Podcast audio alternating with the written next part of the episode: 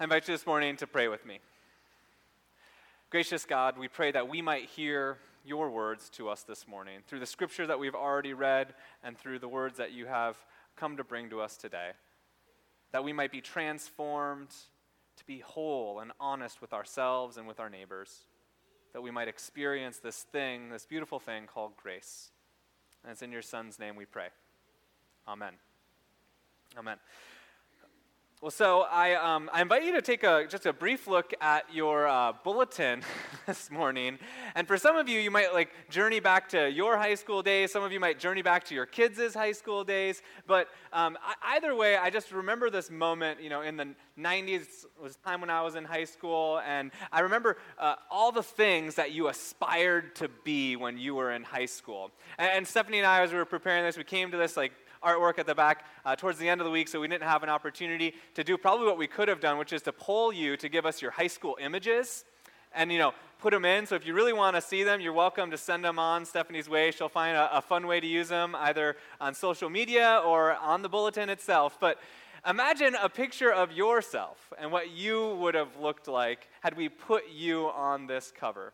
And, and it's kind of funny to put yourself back in there because if you're anything like me, you remember that time when you just, you knew you knew everything, right, in high school. You were invincible. Nothing was going to stop you. You knew all the things that were going to happen to you 20 years down the road, 30 years down the road. And by golly, your outfit and haircut were the coolest they have ever been in your life. So I'm sorry if you are a high school student in the room right now and you're going to think to yourself 20 years, maybe I looked kind of funny. But you may.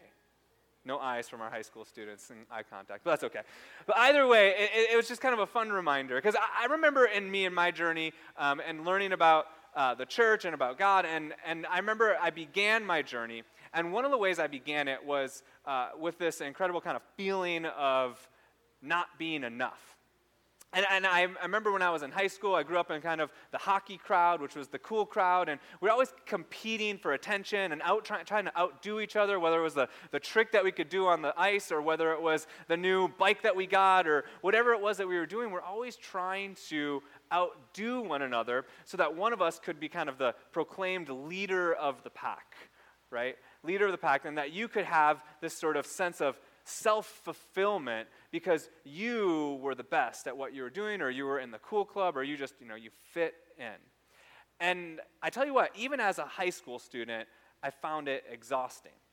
But I didn't realize it was exhausting until I stumbled into this thing called a Christian community. And, and I stumbled into a Christian community kind of by happenstance. I told you a little bit about that in the past. But then I, I realized all of a sudden I was part of a group that I didn't feel like I had to perform. And it was this opportunity of freedom. Opportunity of freedom. But the thing is, I think that all too often we find ourselves back in that place of performing, right? We find ourselves looking to one another, looking to the people that got a better career. We find ourselves looking to the people that have more uh, respectful children, find our people that have more uh, money in their 401ks, find the people that have something else. The grass is always greener, right? And usually, New Year's is a time when we kind of go after that greener grass because we think that if we can change something about ourselves, then we're going to have the better life that that other person had that we've either seen through their Christmas cards or on their Facebook posts or whatever it is. That we, we go after that ideal that we have in our mind of who we want to become. Well, we're going to do a 21 week challenge, and you're welcome to join in on the challenge. Welcome to say, well, these aren't for me, and, and that's fine. But hopefully, you can catch the spirit. But we're going to do a 21 day challenge on something a little bit different. And this is something called the authenticity challenge. Because rather than trying to be better about ourselves, I think that if we're more real and honest with ourselves, we're going to find a better life. And we're going to find a sense of God's grace that we didn't have before. See, because our gospel reading this morning uh, comes from the beginning of Matthew and comes from the beginning of Jesus' ministry. And, and if you think about it, uh, there's kind of lots of theological questions we could ask about why Jesus was baptized, what he was doing, you know, why did he have to, what did he mean by righteousness, all these things. But the idea was is that what what I found particularly unique in this was what I mentioned to the keiki that Jesus comes to be baptized. And that when he comes up from the water, having done absolutely nothing in his ministry, other than disobeying his parents and getting lost in Jerusalem, right, in the temple, which isn't necessarily a positive, although he spun it that way because he was Jesus. He had done nothing, and God proclaims, This is my beloved Son. This is my beloved Son. See, because I, mentioned uh, this time in high school. I mean, high school and adolescent development is all about identity formation right? Figuring out who we are and who we want to be. And, and that's why um, you'll hear me say on a number of occasions we need as many adults in the lives of our high school students just to support them and to tell them that we believe in them. And it doesn't necessarily have to be in a formal way, but just to help them know that they are good and they are loved because they feel pressure from all around. And, one of the advice I give to high school students as they go off to college happened to me when I went off to college. Says I, I went off to Azusa Pacific University. It was on the other side of the world, and in part, it was exciting, right? Uh, other side of the world being the other side of the United States, right? I went from Minnesota, this landlocked place, you know, all the way over the Rockies to the Southern California area, and it was a, a different culture, different people. I knew one person going in there. That happened to be my best friend, but he was a, an art major and spent all of his time in the studio, and so I was kind of working it out on my own. And, and I remember, like I said before, I had experienced in high school this feeling of competition for who I was, of competing over and over again for this sense of coolness and belonging. And then all of a sudden, I started to find the sense of belonging within this Christian community that didn't seem to require me to do all these things that other people had said. I didn't have to break the rules, I didn't have to do drugs, I didn't have to do all of these things to be part of that crowd. I just was who I was. And they celebrated that. And they found a place for me. And I went off to college thinking that college was going to be just like that, because it was all Christian school, right? And I go off to college and I find myself hanging out with this group of friends. And I was probably like three weeks into college, and I started to remember that feeling. You know, I started to feel like I was competing for my voice in the conversation. I started to feel like I had to name drop or I had to do different things. And, and I, I, I'm glad I had the fortitude, but I made this decision. I said, you know what? I know no one here. I'm going to ditch these guys. I'm going to go find some people that I feel better around, right? That I feel better around, that I can be myself with. And, and, that's what happened. And by the grace of God, I found some friends, and they were the best friends I could have had in college. And so when I tell anyone as they go off to college, if you don't like who you are, the first two weeks, go find new friends. It's that easy. All of you are starting from scratch. You can do that. You can kind of reset. But most of us in, that, in the room don't have that opportunity because we're stuck in the rhythm, right?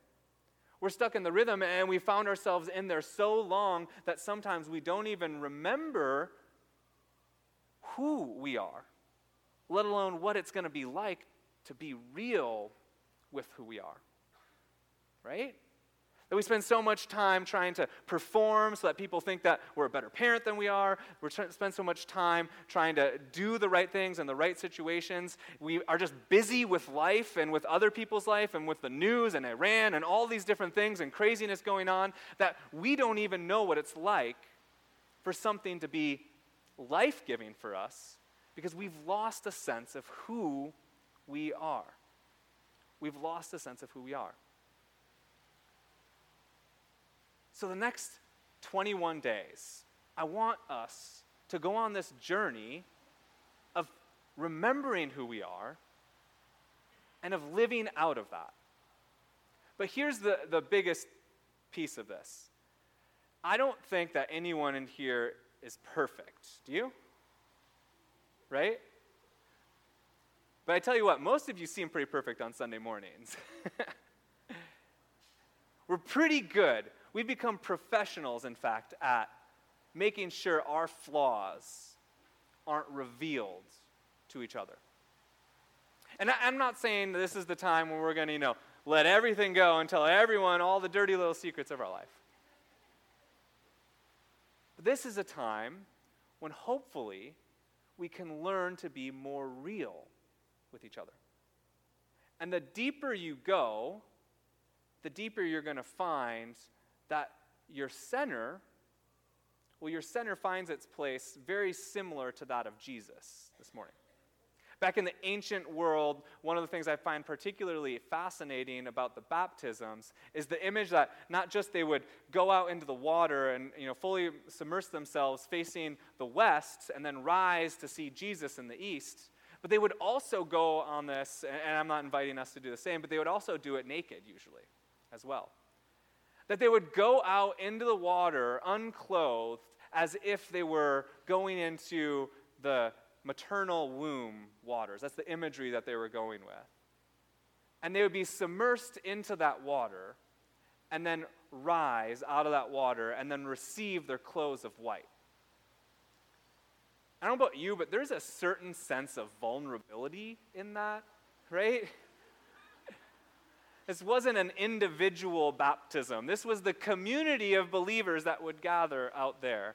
And so I know we don't like to think of Jesus within this image, but Jesus had a sense of vulnerability in this moment.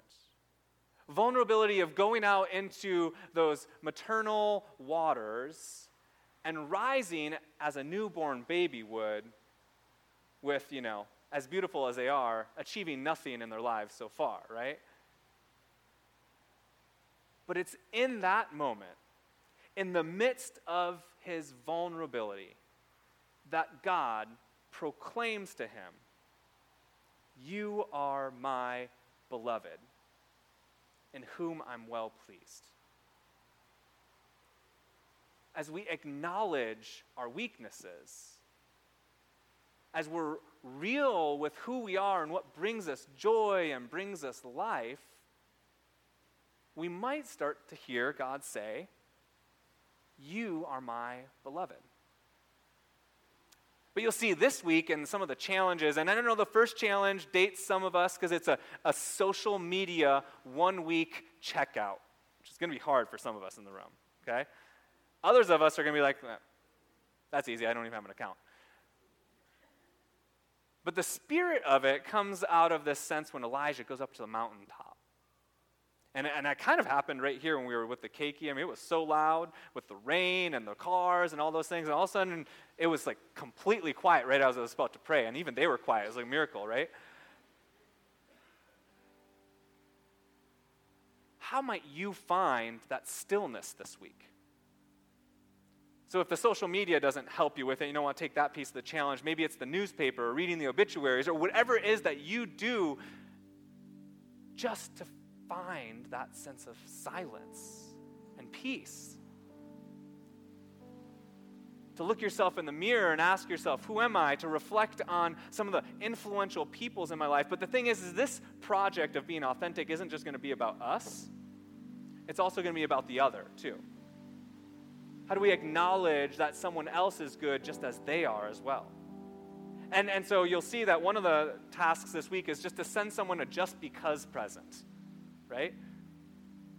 Reminds you that sometimes the people that have done that for you, but also reminds them just because you are. It's a gift.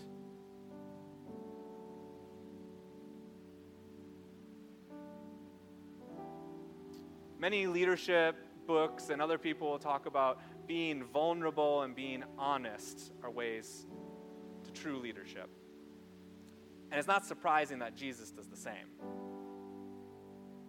So we invite you to take off that mask and to acknowledge.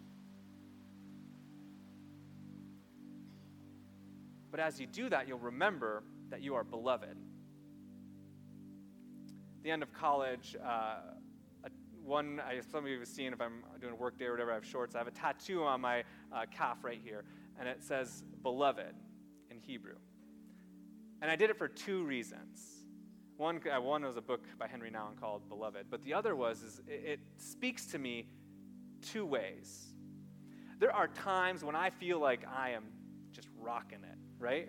That I've accomplished things, you know, I went, you know, I've gone to Duke, graduate cum laude, all these things, right? And you fill up your head with all those things that you've done. And those are the times when you need to remember that, you know, son, what you've really done has been called God's beloved, right? Let's not get too high on that horse. But then there's the other times when you, you know, your check bounced, or, you know, you find yourself at that AA meeting, or your relationship is breaking apart, or whatever it is, and also you remember that you are God's beloved. You are God's beloved, in whom God is well pleased. And that, friends, is grace. And that's what's offered to us